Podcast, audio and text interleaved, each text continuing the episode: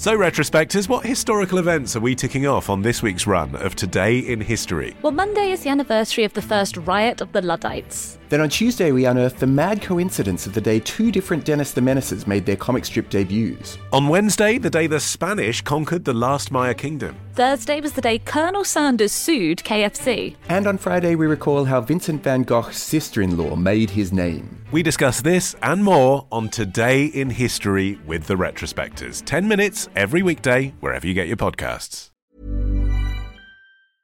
Introducing Wondersuite from Bluehost.com. Website creation is hard, but now with Bluehost, you can answer a few simple questions about your business and get a unique WordPress website or store right away. From there, you can customize your design, colors, and content. And Bluehost automatically helps you get found in search engines like Google and Bing. From step-by-step guidance to suggested plugins, Bluehost makes WordPress wonderful for everyone. Go to bluehost.com/wondersuite. Tired of ads barging into your favorite news podcasts?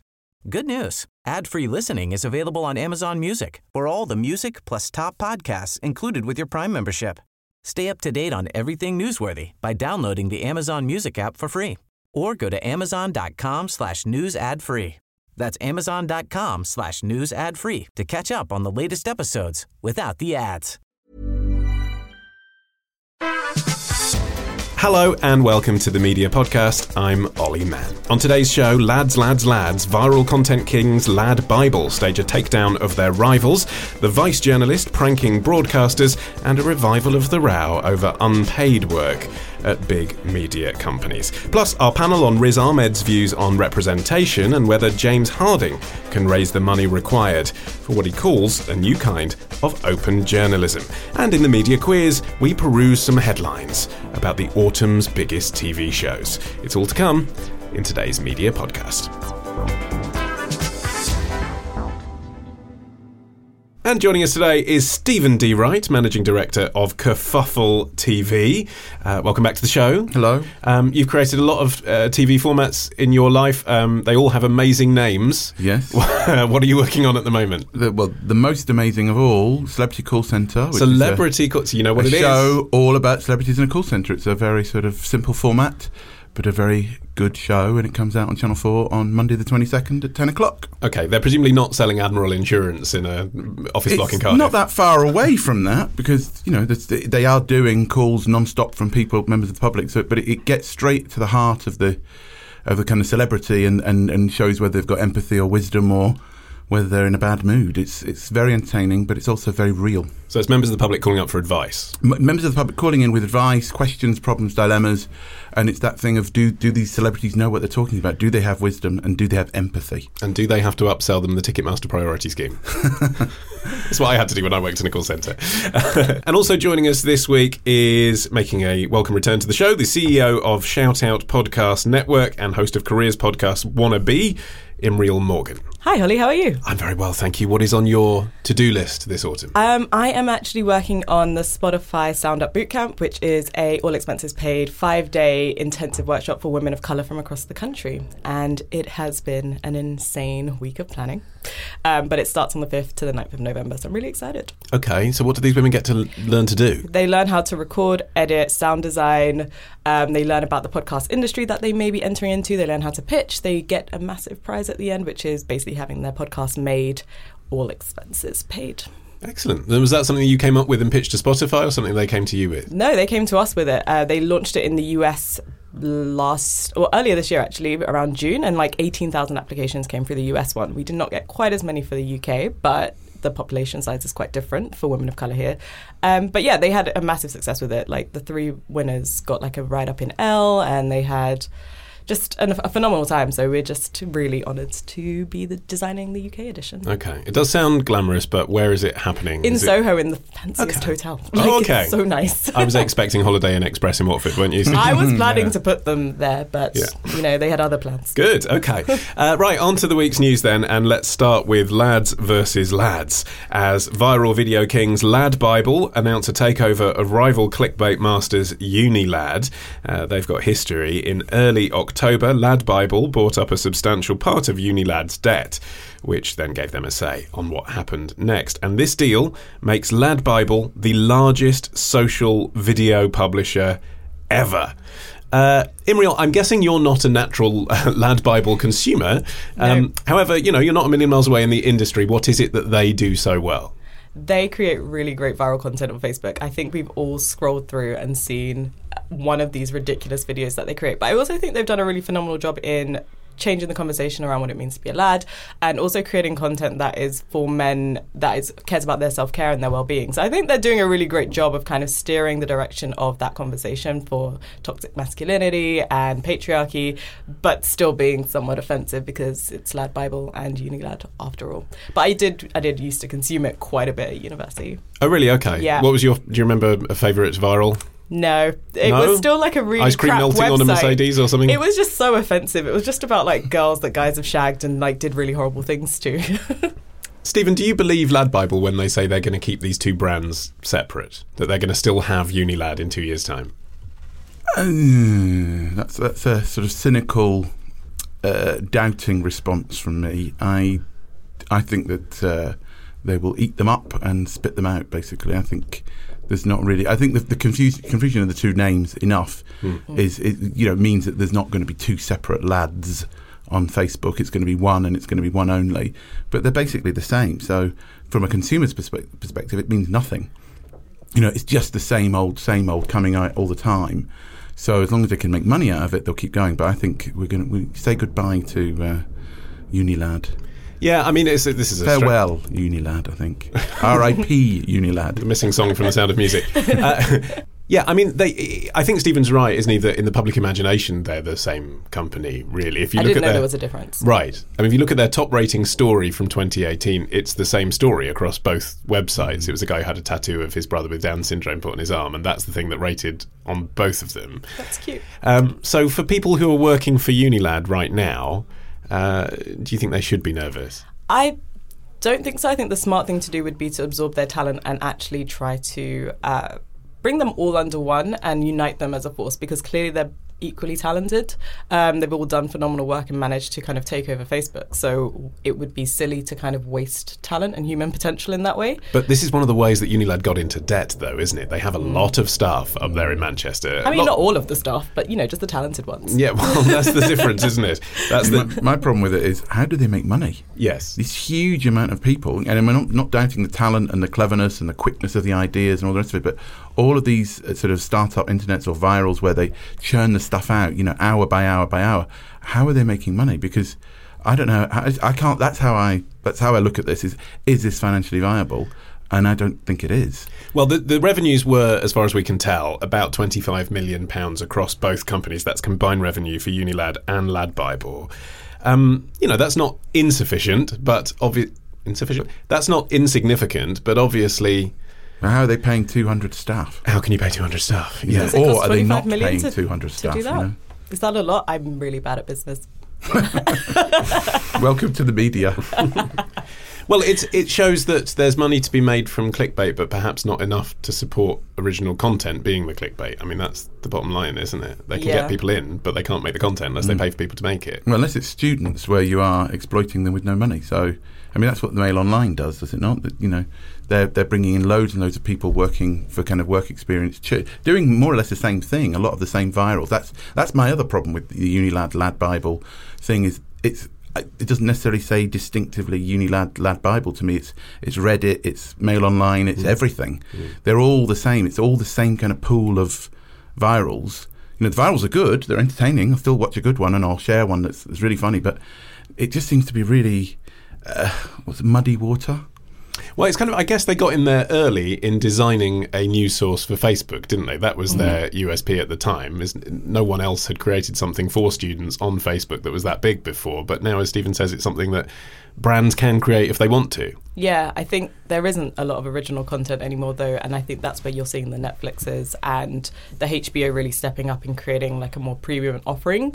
Um, I don't know what the place of viral content is going to be. I think even working in podcasting makes it really difficult to understand how to make it a sustainable and viable business. So it's it's going to be an interesting one, but I don't think they should get rid of all of Unilad stuff. I just don't think so. I'm just really nice like that. How much do you take on board lessons from viral content when you're making telly, Steven?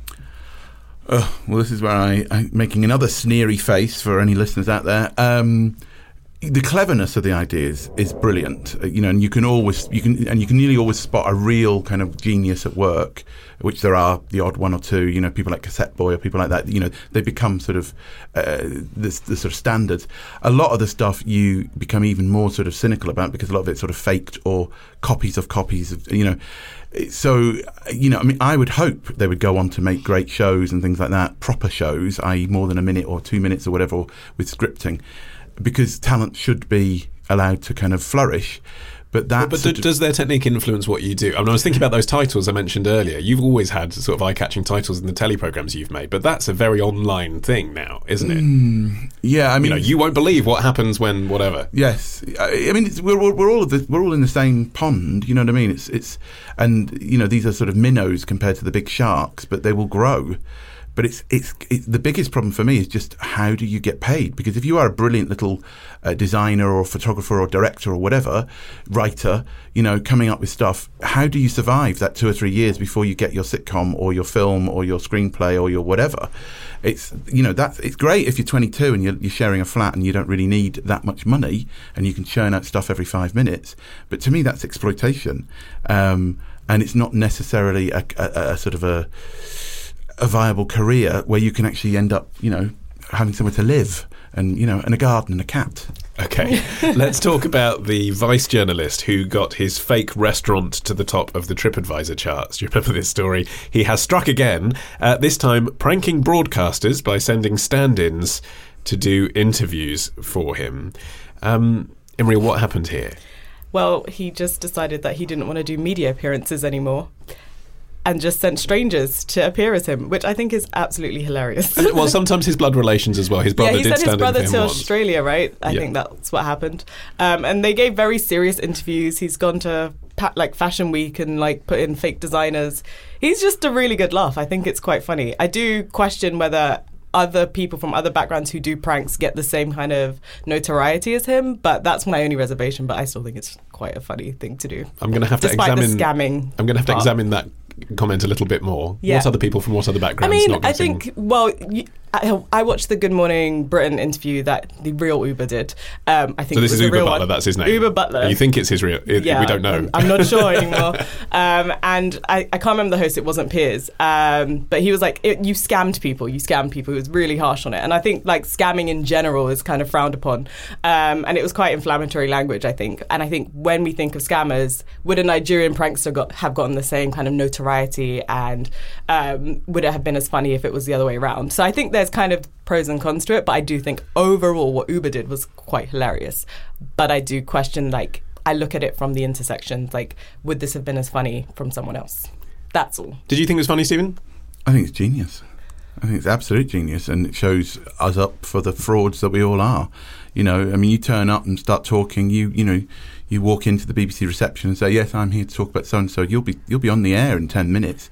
That's more and, or less what happened, isn't it? So yeah. the, his proxy strode into Wogan House, and ten minutes later yeah. was talking to Vanessa Feltz on the Jeremy Vine show. Exactly. I mean, and, and, this is the thing. You know, a desperate researcher will book anybody in a or, or pick up anybody in a in a sort of rush. And I think that this guy is the fact that he's he's faked TripAdvisor and he's faked all these kind of things just shows it all up for the sort of the, the bonfire of vanities that it is, you know, and it's it's more of this, please. But what is the alternative, though? Because you know, on the production budget, even of a Radio 2 talk show, never mind a local radio show or a commercial radio show, you can't have the researchers journalistically investigating the identities of people to see if they who no. they purport to be. I mean, you have to take someone's word for it if they no, no, I mean, you. You, you, know, the whole thing, the whole basis of, of, of, this industry is trust. You know, you speak to somebody on the phone or you have an email or whatever, but but that's that, that can be ex- exploited. And the other thing, of course, is that most people are sort of what they say or where they're coming from can be just as, as fake as anything else, even if they are who they say they are. You know what I mean? I mean, the biggest problem with, with, to my mind, when I look at things like news and stuff like that, is they get so many people on just, just to, for another voice or another opinion. They don't actually do any journalism. And this comes into the, the story we're going to cover later on. But that idea of real journalism versus just noise.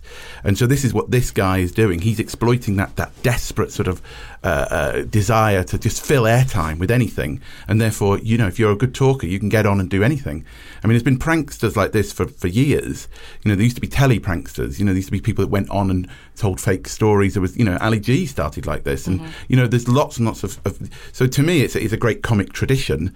And the more they can send up, you know, po-faced journalists, the better. But the benefit for Vice of all of this is they get some fun articles about it, which themselves will rate. Yeah. Um, but is he telling us anything we don't know? I mean, because within the media industry, as Steven says, we know it works on trust. We know you can make it onto uh, the Jeremy Vine show. Maybe the general public don't know that. Maybe he genuinely is exposing something that people aren't aware of. And I think that's a good thing because we do need more transparent news. And I think what this has shown is just how chaotic media is. And like Steven said, it is a bit of a farce when you think about it. And he has exploited that, which I think is a little bit terrible on his part, but it's really funny. So you kind of, it's a really tough one to balance. But I do think the general public should be aware that, you know, sometimes the things that they're seeing and reading aren't always entirely accurate or well researched. So it does kind of probe for further inspection. Well, that, that's the thing that we talk about in this show quite a lot the extent to which the general public don't realise that the mainstream news agenda, even if it's verified, even within the BBC, is constructed often of sometimes quite junior people reading press releases mm-hmm. and constructing the news, saying this is what's happening today. Mm-hmm. The general public still don't quite have a hold on that. there's, there's there's no there's no depth anymore because no one's got time for the depth. You know, when you see an article, I mean, I, you know, I used to read like six, seven newspapers a day. Now I read non-stop news stories on my phone, and what gets ridiculous is when you see a, a story come up and it says a four-minute read, and even I'll go. "Ugh." You know what I mean? Because it's like, oh, four minutes too much? You know, Yeah. I'd rather just take the clickbait headline. Yeah. And this is the Just problem. that fat guy at the microwave saying, quicker! Yeah, exactly. That's, that's, that was me this morning. Um, but basically, this this sort of you know this the, the, it's the shallowness of the media. And the, and the sort of the, the I mean I hate to use the word fake news because that and now it's that sort of Trump's kind of mantra, but there is a touch of that. The sort of the transparency is there if you push hard enough. This guy is obviously you know telling young people this this is what you can do. You know, you can sort of uh, manipulate the media to your own ends. That's a good thing. You know, I'm all for the sort of revolutionary aspect of it. The fact it's funny as well, brilliant. But it's also a really sort of terrible indictment about how terrible our news industry is and how how, how just how poorly res- researched, constructed, you know, it kind of it can be. But there's a generational thing here as well, because it's all very well saying, well, Yes, I'm 150. by the way. saying journalists should go out and meet people and they should find their own stories and they should know what they're talking about. Mm-hmm. But it's not just lack of resource, it's a generational thing because a lot of journalists coming into the newsroom from universities don't even pick up the phone. Mm. You know, they like to do everything online because they live online. Mm-hmm. And what this journalist is flagging up, or this prankster, whatever you want to call him, is that there are inherent risks to that. Yeah, because we don't pick up the phone. Everything I've been invited for has been over email. And usually the email is a great verifying tool. It's usually really effective, except for in this on this occasion. But I think there's a difference between um, them just getting it wrong and someone deliberately exploiting that. Uh, there's not that many cases of Oobahs. As, as far as we know, there's not too many cases of But there's that, so plenty I of people pretending that they've seen a news event and on Twitter. You know. Oh, definitely. I've definitely pretended to watch something that I haven't. yeah, and some of those get on air, don't they? yeah. No, but seriously, they do. I know you're joking, but that you know, if you're in a news environment Yeah. and you're looking for a hashtag and someone puts a prank on, that's what makes it on air. If people aren't doing Especially if original it's a big, a big news story like you know Grenfell, something like that. Exactly. Terrible as that. Hundreds of fraudsters turn up and want to want to say I was there, I lived there, whatever. I mean, it's it's that sort of one of the biggest problems is jour- journalists should be should be more cynical than they are. They should be more. Uh, you know, uh, That's the message we want to hear, isn't it? well, I mean, it sounds terrible, but you know, they should be they should be pushing and, and being, you know, don't just accept the first opinion, the first person. Do you see what I mean? I mean, I'm talking to the young media students who don't use the phone at this point. Nobody, nobody else. It's that thing of you know, you, you, you know, you're, we we're, we've evolved to be able to tell if somebody's lying when we can hear their voices. You can't tell if someone's lying on an email or a text. and maybe to an extent, people don't care. It's content, and it's it's gone. It's done. Yeah, this will be over in like a like today, probably. Yeah. Be I'm honest. crying now. There's tears running down my face. Uh, Olly's pure, cold-hearted cynicism. Uh, on- which, let's move on to the other story that you alluded to, which is the uh, former Times and BBC man James Harding and his new slow news venture. Uh, they've smashed their fundraising target of £75,000. Uh, as we checked this morning, they'd raised over £130,000 on Kickstarter. Uh, this is Tortoise. Uh, Imriel, tell us about the ethos behind Tortoise Media. So the whole thing is about open journalism, news when it's ready, not when it's just come out. They want to take a full, I guess, bird's eye view of everything that's happening on the landscape and then tell the story once they've got all the facts. Yes, and presumably Pretty not speak that. to proxies of people that Yeah. they're reporting on. Basically, fact checking everything. Um, and they have like think-ins. They want to do live events and they want to do loads of different things. You're going to have to define I'm. I'm trying really hard. It sounds like question time. So basically, people there's like a panel or an editor talking about the news that they care about, and then having other people's opinions from like the regular public. I imagine also chiming in on the subject. Yeah, as far as I can work out, the, the offer is if you back this project, Steven, you can turn up to basically what is their daily news conference. Mm. Pretty much. Yeah. So, actually, I- a lot of listeners to this show would probably quite like to be at a news conference with James Harding, but I'm not sure that really appeals to the general public. The general public know because they, they're not, not interested. But the message of, of, of this uh, startup, yes, you know, again, it's this thing of real news, proper anal- analysis, proper depth, proper context. I think context is the biggest problem with with the fast uh, clickbait world. You know, because so many things you look at and you go, that headline says this, and you read the first paragraph. You, well, the story's actually completely the opposite. The context is different. The you know, it's, it's so somebody pushing this as a new message sounds great. Whether you'll make, make money out of it, I don't know. Again, I sound a horrible old granny in the corner here. But um, but the other thing, I sh- uh, you know, all the newspapers and all the news channels should be doing this anyway. Well, You there's know. an argument that they are. Though. Are they You know, I mean, if you look at HuffPo, if you look at the Guardian long reads, if you look at the Atlantic, there are serious pieces. There's serious pieces on BuzzFeed, aren't there? That are thousands of words long and have proper investigative journalism. It's just they're surrounded by crap. but I mean, you know, all these all these trusted brands do do serious journalism too. You just Yeah. need to know how to look for it. Yeah, I when I read the the story, I just thought, isn't this just a magazine?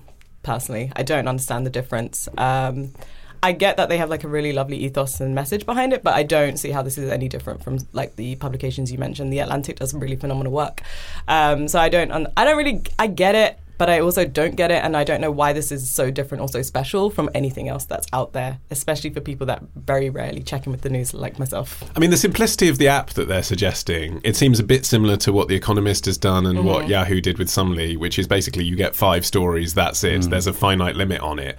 There is a human appetite for that, mm. not there? Which is weird in this world of ever scrolling things, but you just want to know you've completed your reading for the day. Mm-hmm. Yeah, I mean, I've had a few of these things where they send, you know, a few stories and whatever, and a few uh, curated stories, and then of course they start to annoy me because they're curating something about Northern Ireland or sport, both of which I'm not interested in that day, say, Yeah. you know, and I want more entertainment or more whatever foreign or something, and so.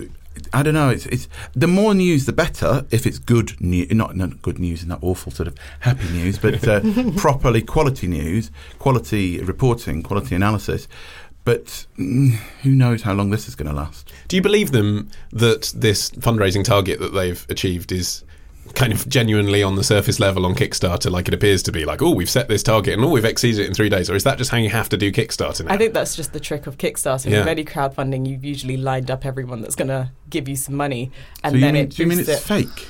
Oh yeah, Oh, like no. Kick- there's so many ways to game a Kickstarter. You don't just launch it out the blue. You actually have to have your donors lined up, and then you say we're going live on this day. but isn't that weird? But it's how it works now, and then you basically you have to look your biggest Kickstarter days are your first day and your last. Yeah. So you have to line everyone up, and then when people you go officially live online, um, you have some traction. So then people then start donating, like, oh, this is a real thing. Like, you have to game it. It's not.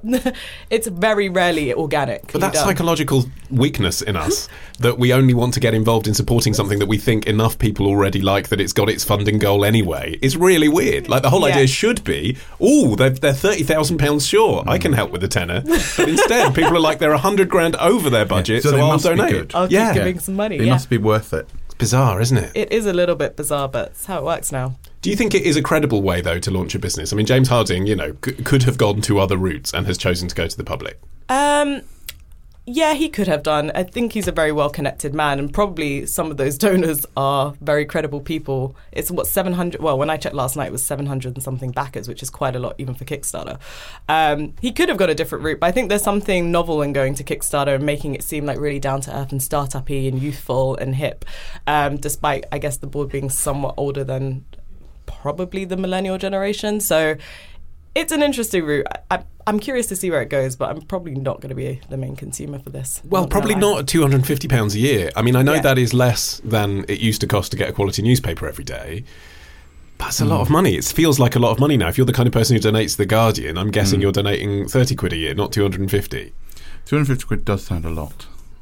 Uh, is it worth it? Ugh. I pay about five pounds a month Mail for a Black free. Women subscription. So, and they usually send me a newsletter every Sunday that I read, and I check in once in a while. But I do that because I want to support Black women in journalism, and that is kind of the key reason why I pay that money. Well, would you? Well, this that's interesting. The question is, would you spend seven pounds rather than five? yeah, because I could have spent ten. Exactly. um, so but I, I, spent guess five. the idea, Yeah, sure. But I guess the idea, and I see this myself with the businesses that I run online, is that if you have an online subscription or a donation platform, once you've got someone over the threshold of being willing to give you money, the actual amount sort of doesn't matter. Someone who'll give you three pounds will give you four. It's just that most people don't give you anything at all. See, I stopped paying that's for true. pornography on the same argument. Right? Yeah. Years ago, I realised I didn't have to keep paying. So you know. Well, you you're can- paying you for it can with your data, Steven. You can and I've got a full for list here of everything you've been watching. we'll pour over that during this commercial break. Head over to Hulu this March, where our new shows and movies will keep you streaming all month long. Catch the award winning movie Poor Things, starring Emma Stone, Mark Ruffalo, and Willem Dafoe. Check out the new documentary, Freaknik The Wildest Party Never Told, about the iconic Atlanta Street Party. And don't miss FX's Shogun, a reimagining of the epic tale, starring Anna Sawai. So, what are you waiting for? Go stream something new on Hulu. Introducing Wondersuite from Bluehost.com. Website creation is hard, but now with Bluehost, you can answer a few simple questions about your business and get a unique WordPress website or store right away. From there, you can customize your design, colors, and content. And Bluehost automatically helps you get found in search engines like Google and Bing. From step-by-step guidance to suggested plugins, Bluehost makes WordPress wonderful for everyone. Go to bluehost.com/wondersuite. Since 2013, Bombas has donated over 100 million socks, underwear, and t-shirts to those facing homelessness. If we counted those on air, this ad would last over 1,157 days. But if we counted the time it takes to make a donation possible, it would take just a few clicks. Because every time you make a purchase, Bombas donates an item to someone who needs it. Go to bombas.com slash ACAST and use code ACAST for 20% off your first purchase. That's bombas.com slash ACAST, code ACAST.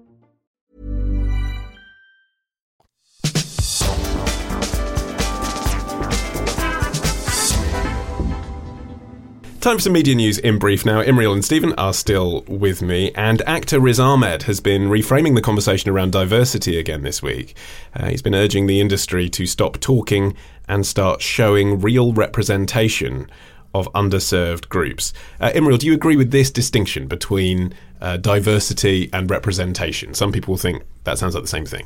yeah, honestly, I love Riz Ahmed. I think he's fantastic, um, and he's made some really great points and great strides in in film, especially around the conversation on inclusion and representation. Personally, I think they sound like one in the same, and they will become interchangeable buzzwords, just like inclusion has now become has replaced diversity. Representation is going to replace diversity, and they all mean the same thing. I guess the distinction in what he means is about wholly representing people in that they actually get center stage when they're in these stories. So instead of it being about Batman, it could be about whoever who is black in Batman. I have Yeah, I no was gonna idea. say, Batman's I was like, this is white. A bad, this is a bad example. Yeah. um, because no, because I think that's the point he was making is that when we're talking about diversity in film, we're talking about we still have white leads, Hmm. um, and then we have maybe the side characters might be brown or of color or LGBTQ or maybe disabled, which almost never happens. Um, so he's talking about that instead of it being the sprinkling in the background. How about we actually have people at the front um, leading these stories. And that is slowly happening in Hollywood. We're seeing those big changes with Black Panther, uh, Wrinkle in Time, even the new Hate You Give movie. So we're starting to see that kind of shift where we're telling these stories and people are being represented. But I think overall it, it's just a term now. It's going to be interchangeable with diversity. I, I don't know the difference. Do you? Th- I mean, Steven, you're making a show for Channel Four at the moment. They make a big song and dance about diversity. Mm. They certainly do. Should they be talking about representation rather than this tokenistic kind of let's make sure we have a sprinkling of basically non-white faces? Should they be saying every show we make should be representative of the country? Well, yes, absolutely, they should. They should be. The problem is whether if they don't say the word diversity, which, well, I mean, if they don't physically put it in the contract Yeah. and you know threaten you, this has to be a diverse cast or diverse whatever. There's a risk that you will make a show without anybody mm-hmm. in it.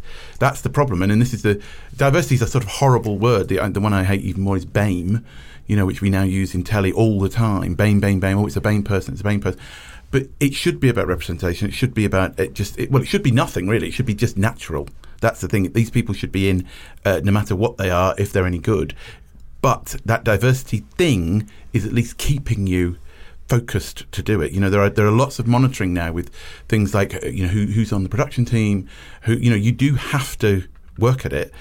So that kind of does work as a kind of you know slightly what's the word. Um, uh, I mean, it's, you know, it's a rule we have to follow, but it should be natural. It should be it should be completely second nature, and we shouldn't be thinking in sort of those kind of rigid terms. But I think we still have to at this stage. I mean, I guess the problem with monitoring who's on screen, just focusing on that rather than behind the scenes, is if you're box ticking, you're looking at quantity, not quality. So, Mm. you know, I mean, Andy Peters is on Good Morning Britain every day, but he ain't presenting the show. You know, he, Is he? he gets to do the competition VT. Oh, nice. I saw it this morning. Yeah, he's very good at it. Uh, But I mean, you know, that means they have a black face on Good Morning Britain every 15 minutes. I mean, But that- that's that- not what really that's the viewers are box noticing. ticking. See, that, Yeah. that is the problem with, with TV. You see quite often you somebody go, oh, we can, and then so and so, and you go, and you know exactly when you can see see when you see programs go out, you can see the, the, the box tick cast person, Mm-hmm. you know, and you can, and quite often it's really clunky. You know what I mean? It's like someone will suddenly wheel in in a wheelchair, and you go, aha, they found that disabled actor or whatever. Or Well, that's the thing, and it's know. educating the audience in a way not to be thinking that, isn't it, Imriel? Because you do, you can't help as a viewer.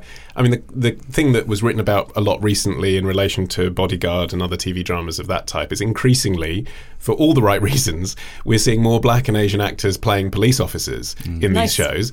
But actually, you know, as as a as a reflection of reality, we see report after report saying the police are too white and there aren't black and Asian officers at a senior level. And yet, it seems like every boss in the TV dramas is from an ethnic minority. There's a Yeah. gap there, a perception I, gap. I think the thing about that, though, and I think why those things are good, is that seeing is believing. So when young black children are watching these shows or teenagers are watching these shows, they can see themselves as a police officer not being arrested. Yeah. Um, so they can see that as a viable option for them. So I think it's just as important that we actually, what media should be doing and what entertainment should be doing is helping people kind of shape the future. Um, it's meant to be aspirational in some ways, depending on the show. And so I think it is important that we have stories that even if it doesn't reflect our everyday reality, it should show a version of the future that we can hope for. Um, so yeah, that's why that's important. But diversity in general in UK TV, it's just so shockingly bad that I don't have a lot of hope for it. And you, like like Steven said, you can really see when they just try to tick a box, and we know when we're not being accurately represented. Um, and I think that's the difference is that you can tell, we can tell the difference. Whether the producer or whoever's behind the show can tell the difference doesn't matter because usually they're a white face and they're not going to think about it in the same way that I'm going to think about it when I see this black woman. I'm like, that doesn't ring true for me. That does that's not my Yeah. experience, or that's not anyone I know's experience. So I think there is a, a wider conversation to be had, but I think also it is just as important that we have those faces behind the camera um, and in the writing rooms and on the production teams because there's more chance that those stories get better and accurately reflected. Okay, on to another hot button issue now working for free. Uh, a Scottish Member of Parliament, our, our two guests on the media podcast are laughing, I don't know why. Uh, a Scottish Member of Parliament has revealed that two teams at the BBC were asking freelancers to do an unpaid shift before they got hired. Uh, Steven Tony Hall has now come out and said this will not happen again at the BBC. Do you believe him?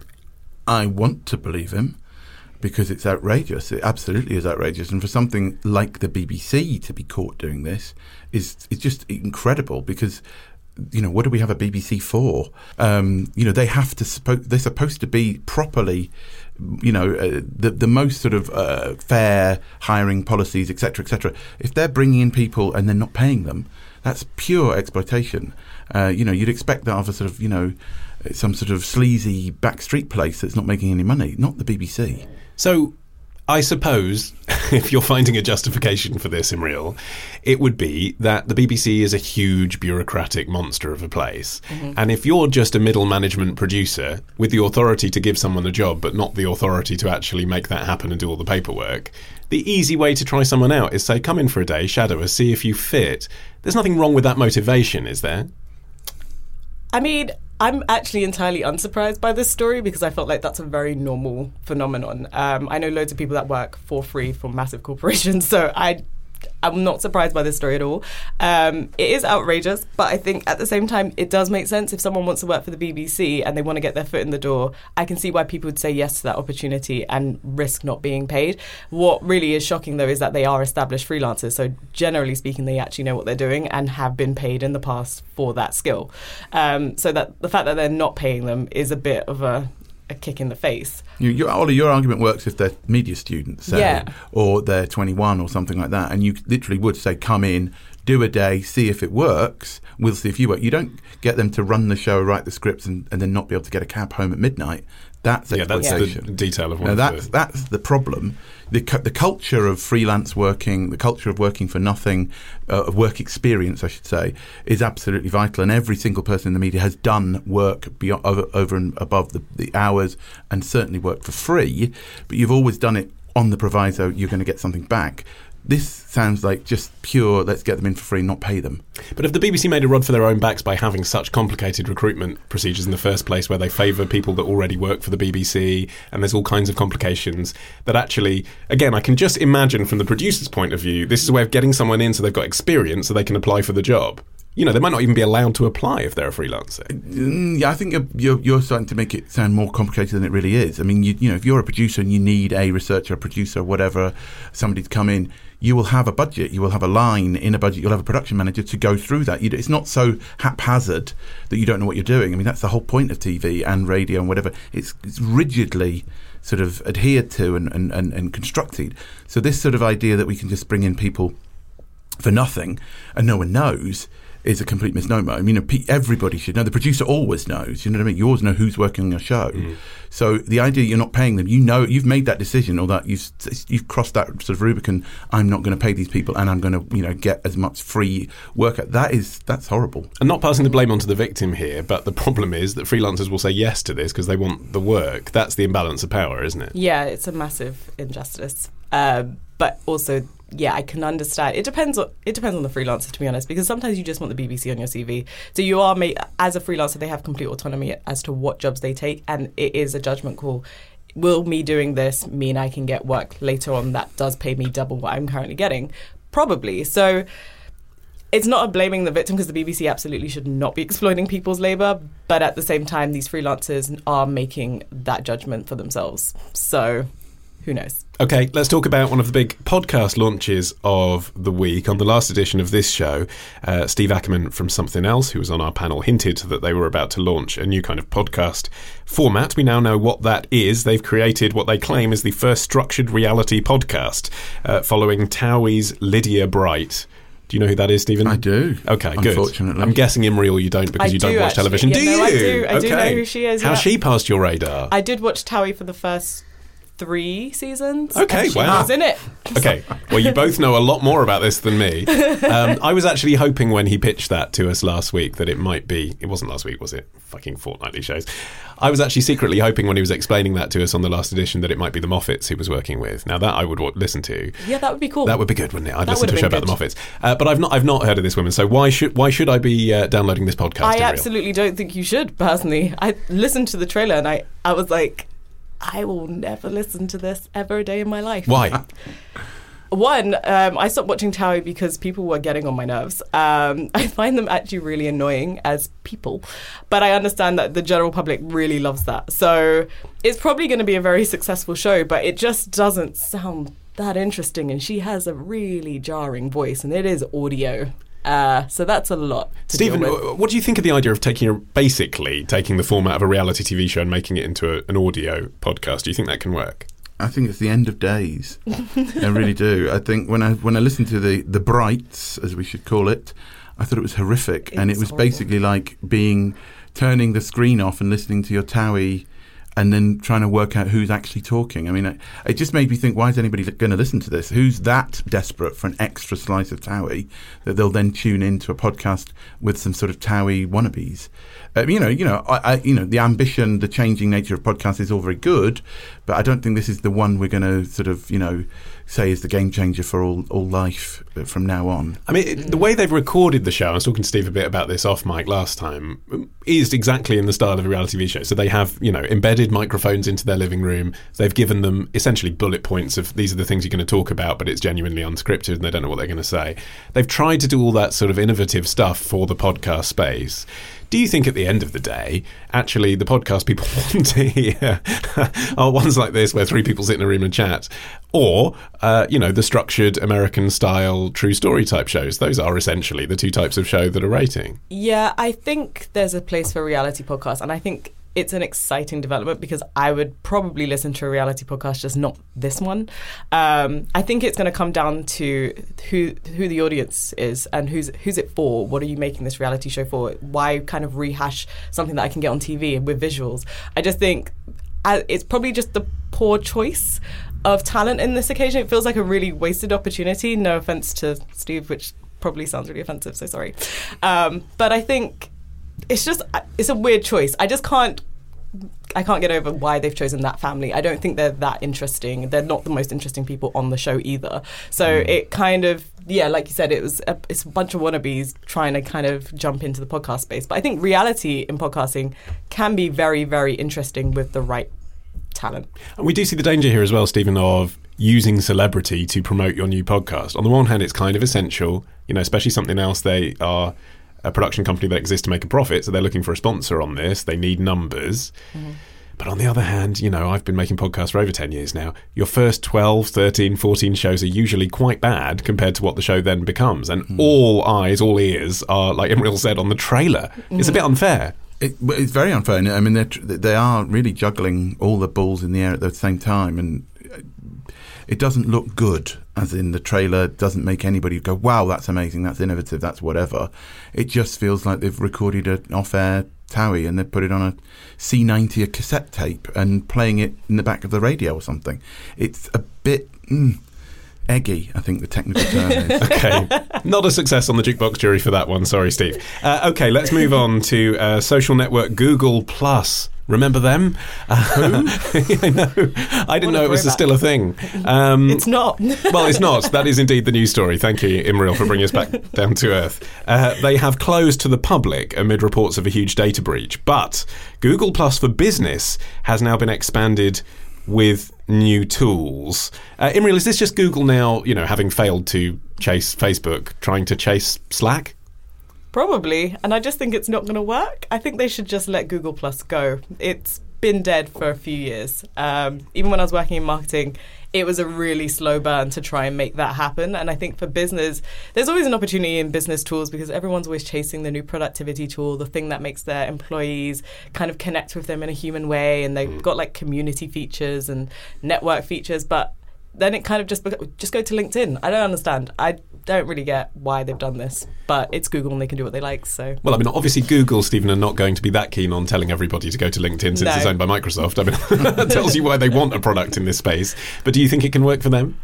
I have no idea. What do you use, like in, I mean, in your I business? I, I, I read their sort of you know the their pitch or whatever and all I could think was, who who's going to do this? Who's going to be at work and go, oh, I can't wait to chat to somebody in the next office rather than either phone them or email them or text them or just go and talk to them. You know, I mean, what? Who are these businesses that need a sort of slightly bizarre social media construct?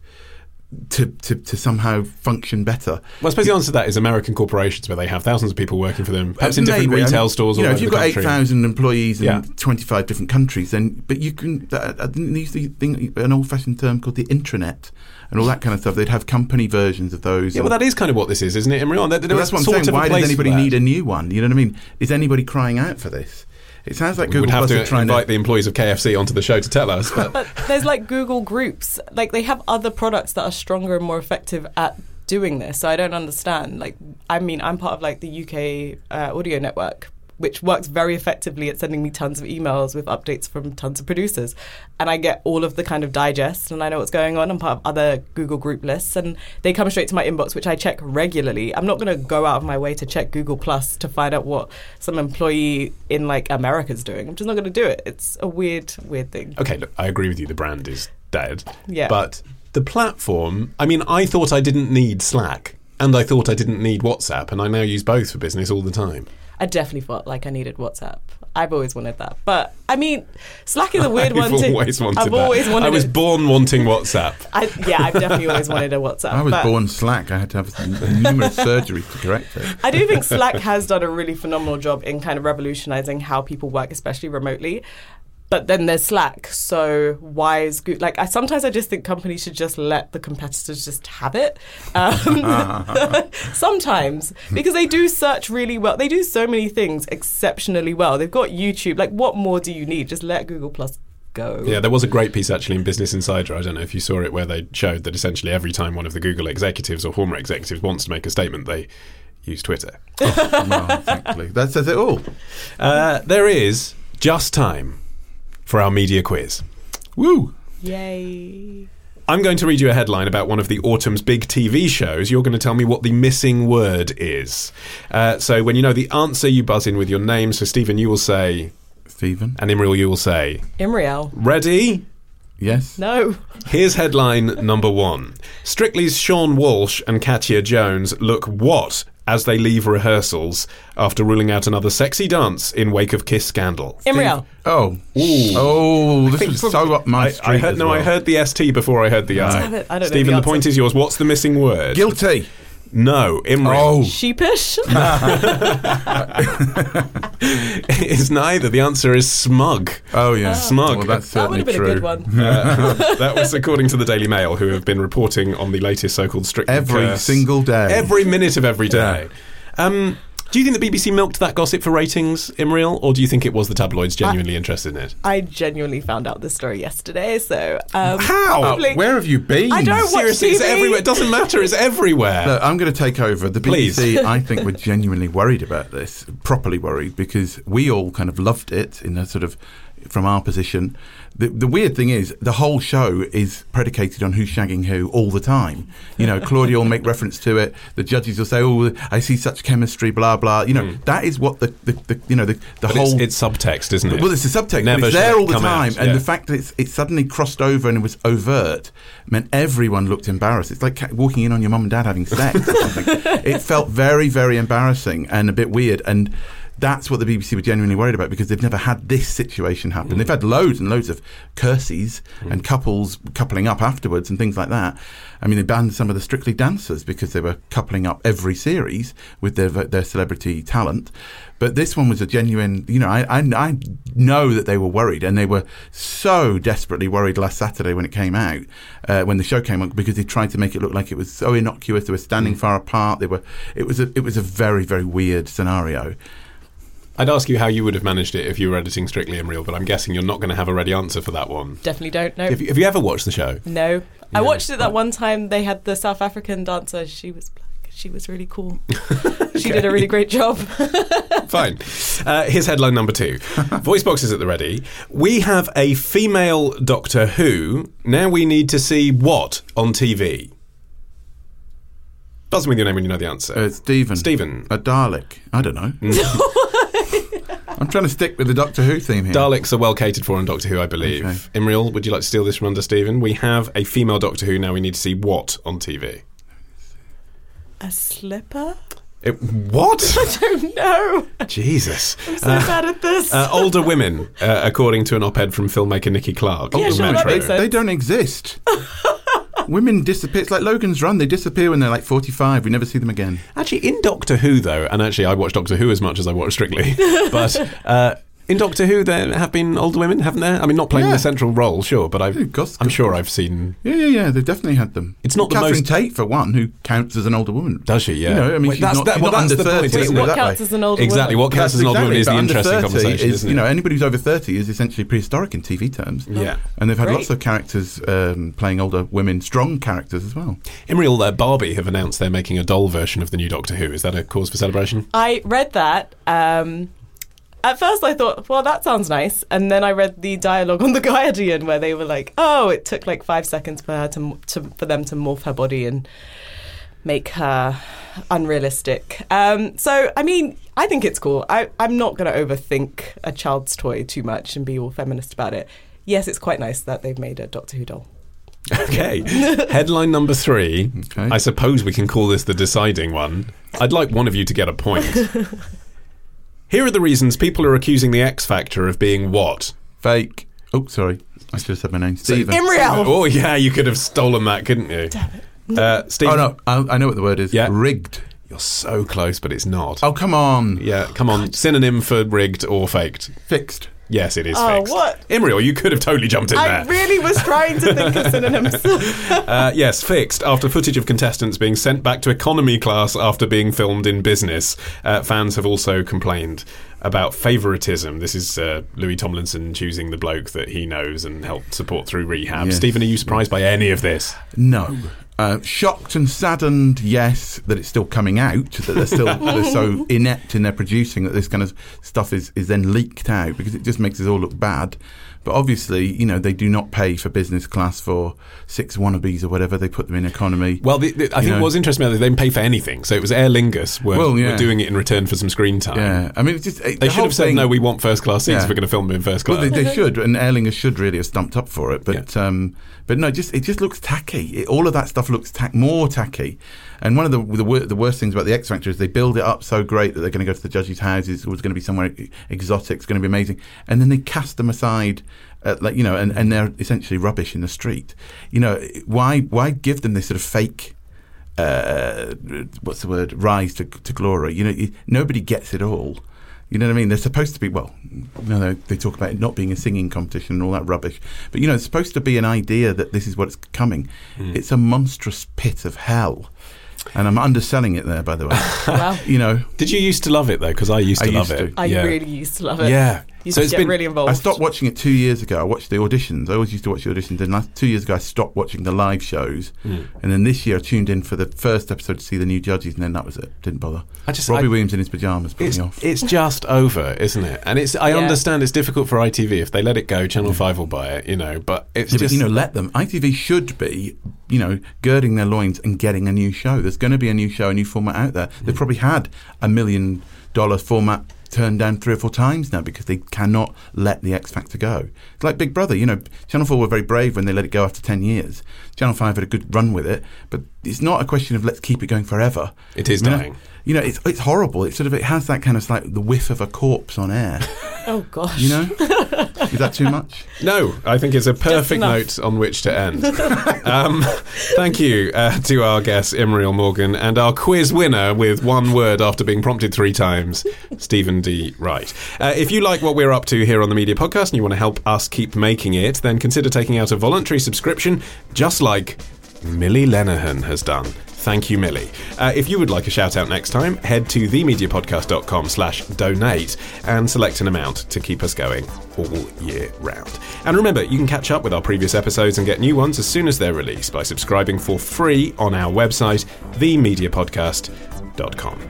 I've been Olly Mann, the producer Rebecca Grisedale Sherry. The Media Podcast is a PPM production. Until next time, bye bye.